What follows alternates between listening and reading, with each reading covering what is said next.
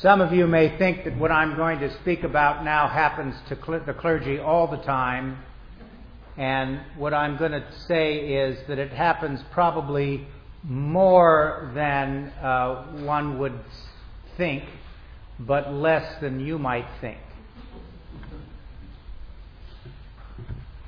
Thursday, I was uh, walking up to the parish hall door to open it, and two women came up to me up the stairs. One said, Oh, good, he's the one we can ask. The older woman who said this had her arm around the younger woman, and as I had my key in the door, she said, Go ahead, ask him. And the younger woman said, When is the second coming?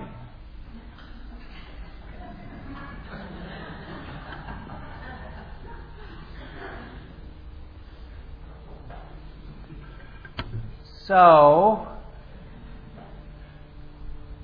in my mind, what first occurred to me was a voice that said, Oh no! and then when I pulled myself together, I spoke for about 40 seconds, giving a brief précis on the second coming.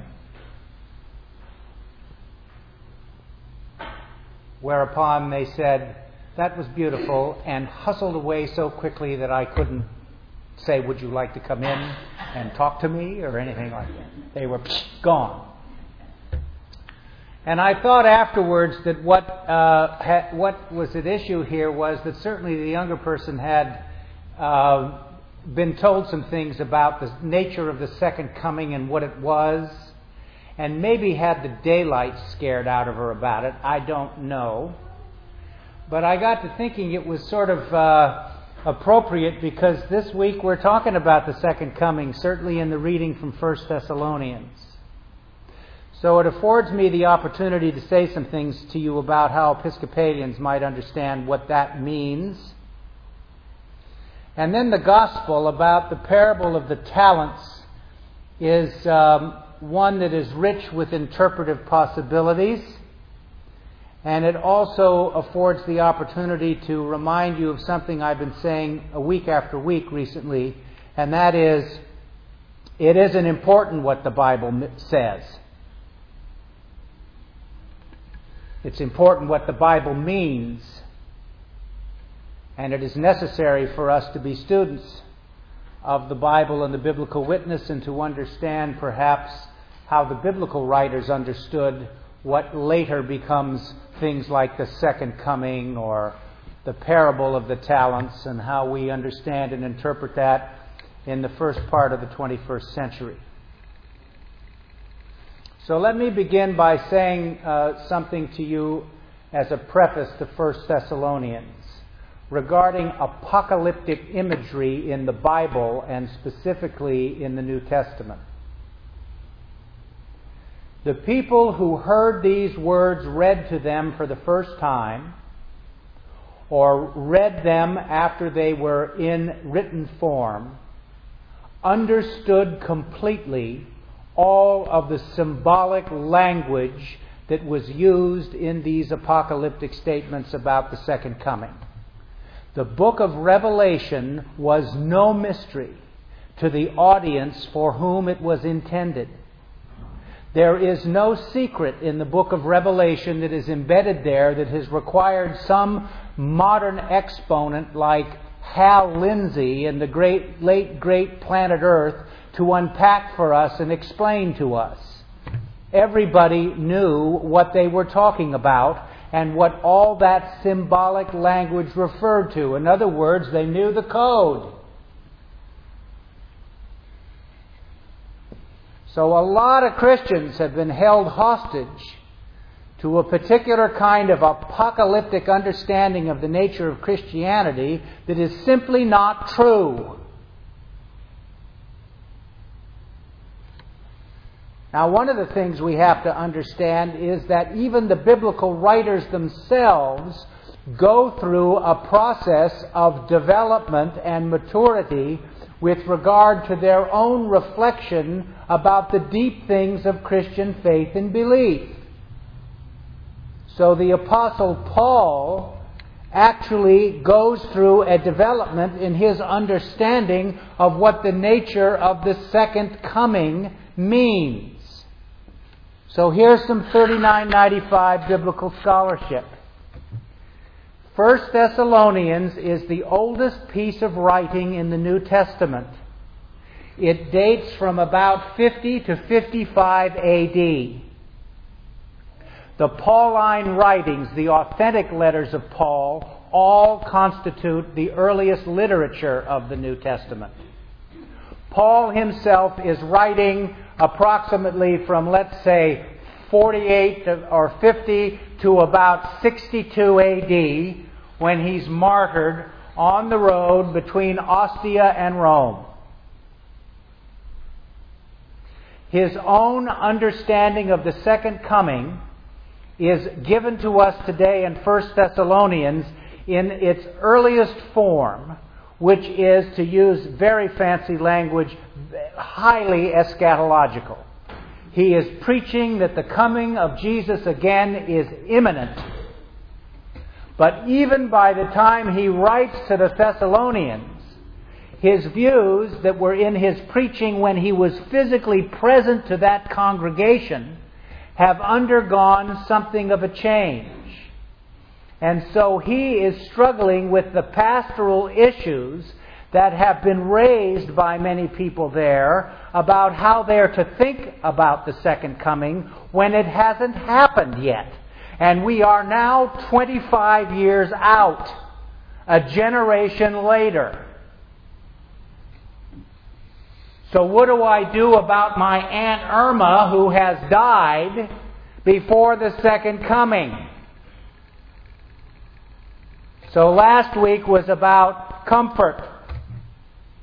This week, he says, it is not for us to know the times or the seasons. Idle speculation about the second coming, as it turns out, is not something that is a fruitful undertaking. And what is the history of Christianity subsequent to this, where we have had so many predictions about the second coming, none of them have proved true?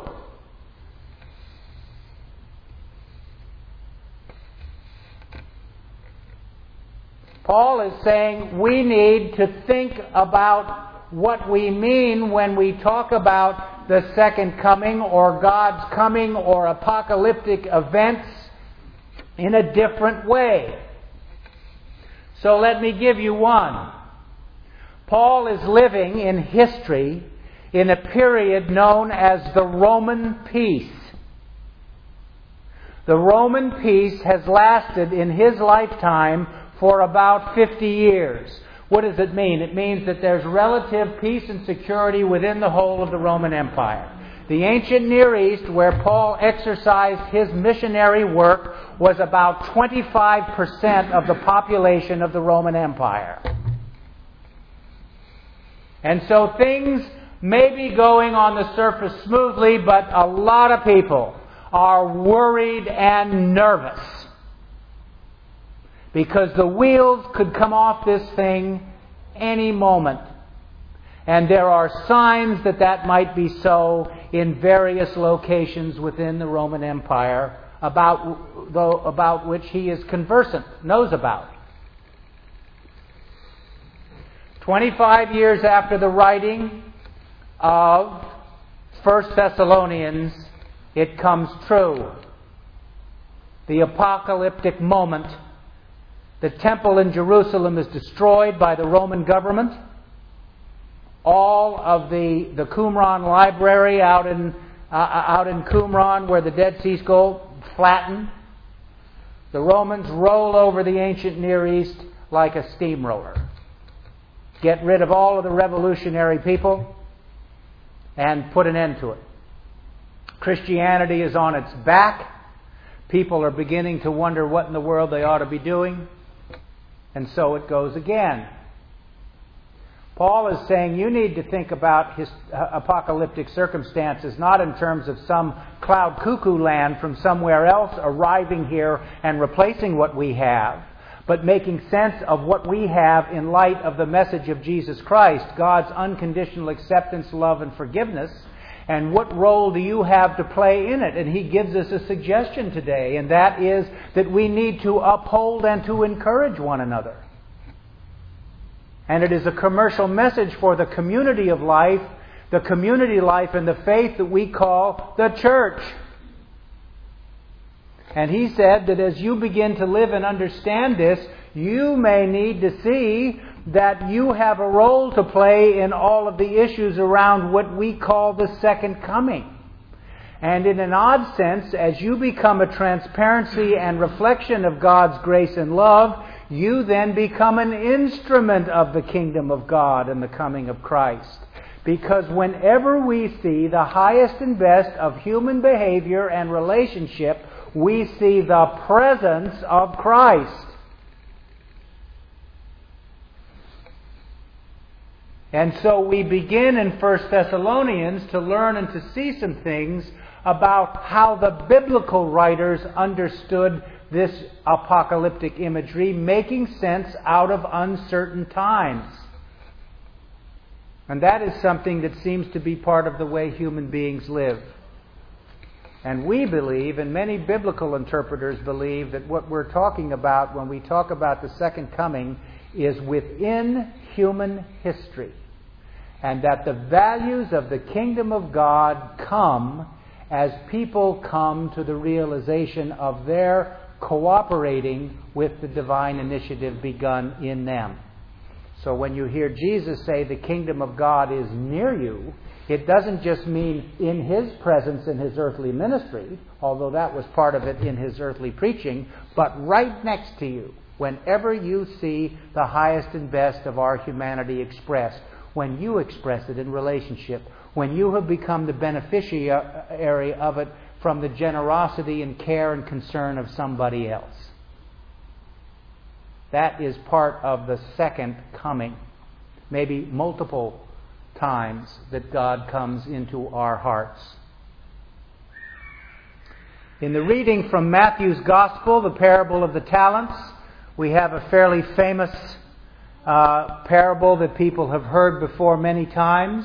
It's preached about in many ways. So, following, though, on my uh, big hobby horse that I've been riding for the last time in the green season this year, we need to read the parables and understand them in at least three ways. What did Jesus mean when he spoke it?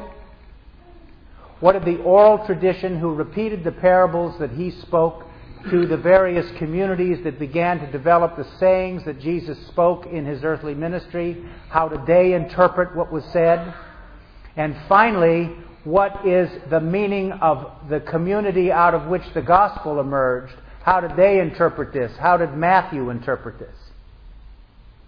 Because Matthew now is writing in 85 AD or 90. And that's two generations out. And he still hasn't come. So, how are we going to make sense of this?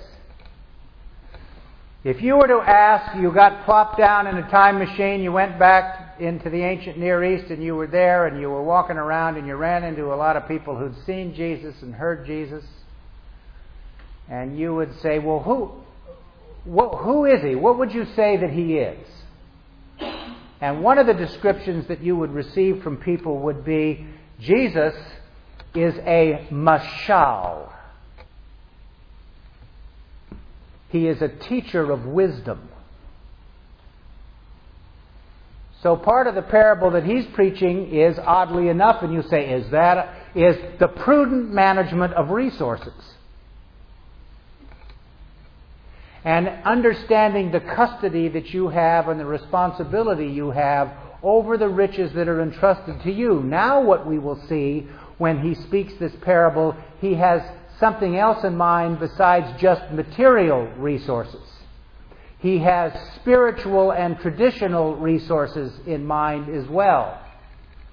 So he categorizes first two people who seem to use the treasure that they have been given. Remember, Jesus also spoke in code because he didn't want to get arrested too soon. So he's speaking about the people of God we call the church. And the people and the person with the five talents and the person with the two talents, by the way, I didn't I looked it up and forgot to write it down. A talent is a huge amount of money. It is an incomprehensibly large amount of money. Nobody would have that much money. To get five talents would have been just a huge amount. You know, almost like Lehman Brothers.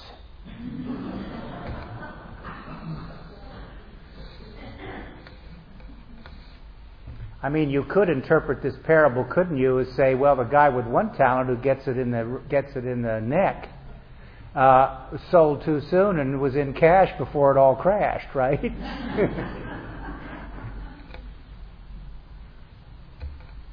but that's not what Jesus means. Jesus is talking about the custody that the people of the covenant have over the great wisdom of, that they have received from God as people of the covenant.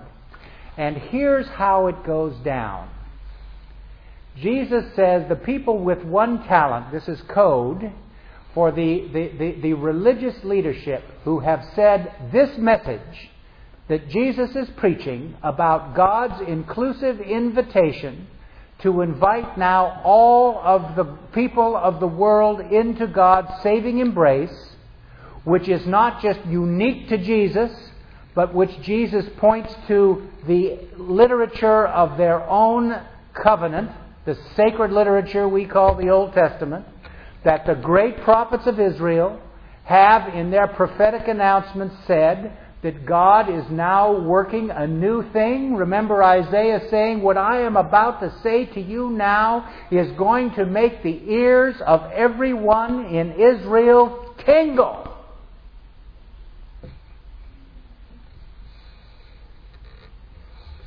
That God is announcing through him once again that this saving message, God's inclusive love, forgiveness, and acceptance, is for everybody not just for the people of the covenant. And those in the religious leadership said, nope, they've got to hew the line. Here's how it works. We wish it were otherwise, but it simply has to be this way. And the people with the five and the two talents have said, this riches, these riches with which we are entrusted, we are now going to risk by becoming generous and open handed and the benefits that attach to us are going to be limitless as the result. The community of the oral tradition that began to tell this story said this is about the necessity to practice God's generosity, and it is also about within the communities of faith that are having clashes over Gentile and Jew that we need to bring more generosity and cooperation to them. And as we come to Matthew, we now have the situation drawn to a fine point. Matthew is a former rabbi who is the member, a member of a Christian Jewish synagogue that has now become 80% Gentile. his fellow Jewish Christians within that community, some of them are saying this 80% majority now has got to hew the line. All the men have to be circumcised. You have to keep the law. You have to do all this because Jesus didn't come to get rid of all that. He came to affirm it, and they need to do it if they wish to be part of the kingdom. So they've got to get with the program. And Matthew and his constituency say, you know what? The 80% who may be the people with the five talents and the two talents have something to say to us. And maybe we need to understand what it really means about God's gracious gift and God's welcome to everyone. And that we have a responsibility now to practice that kind of hospitality as we live. This is both about the church and also about each of us, the generosity with which we express ourselves in the wider world. How we're capable of the gracious gesture, how we're generous with our resources, how we become open handed in our ability to listen to the practical wisdom that can be passed our way by people that before we didn't think had anything to teach us or show us at all. And how can we, through understanding the integrity of our own traditions, share them with people in such a way as to be compelling and life giving? So this week, don't worry a lot about apocalyptic imagery in the literalist sense. Understand that in the developed theology of all this, the biblical writers came to understand that the location for understanding both the second coming and apocalyptic occurrences were within the human the context of human history. And therefore you and I become instruments of God's purposes in the world in every age See if you're willing to take risks and to practice the generosity that God calls you to. And if there are any things that you're holding on to that are holding you back, let them go. Amen.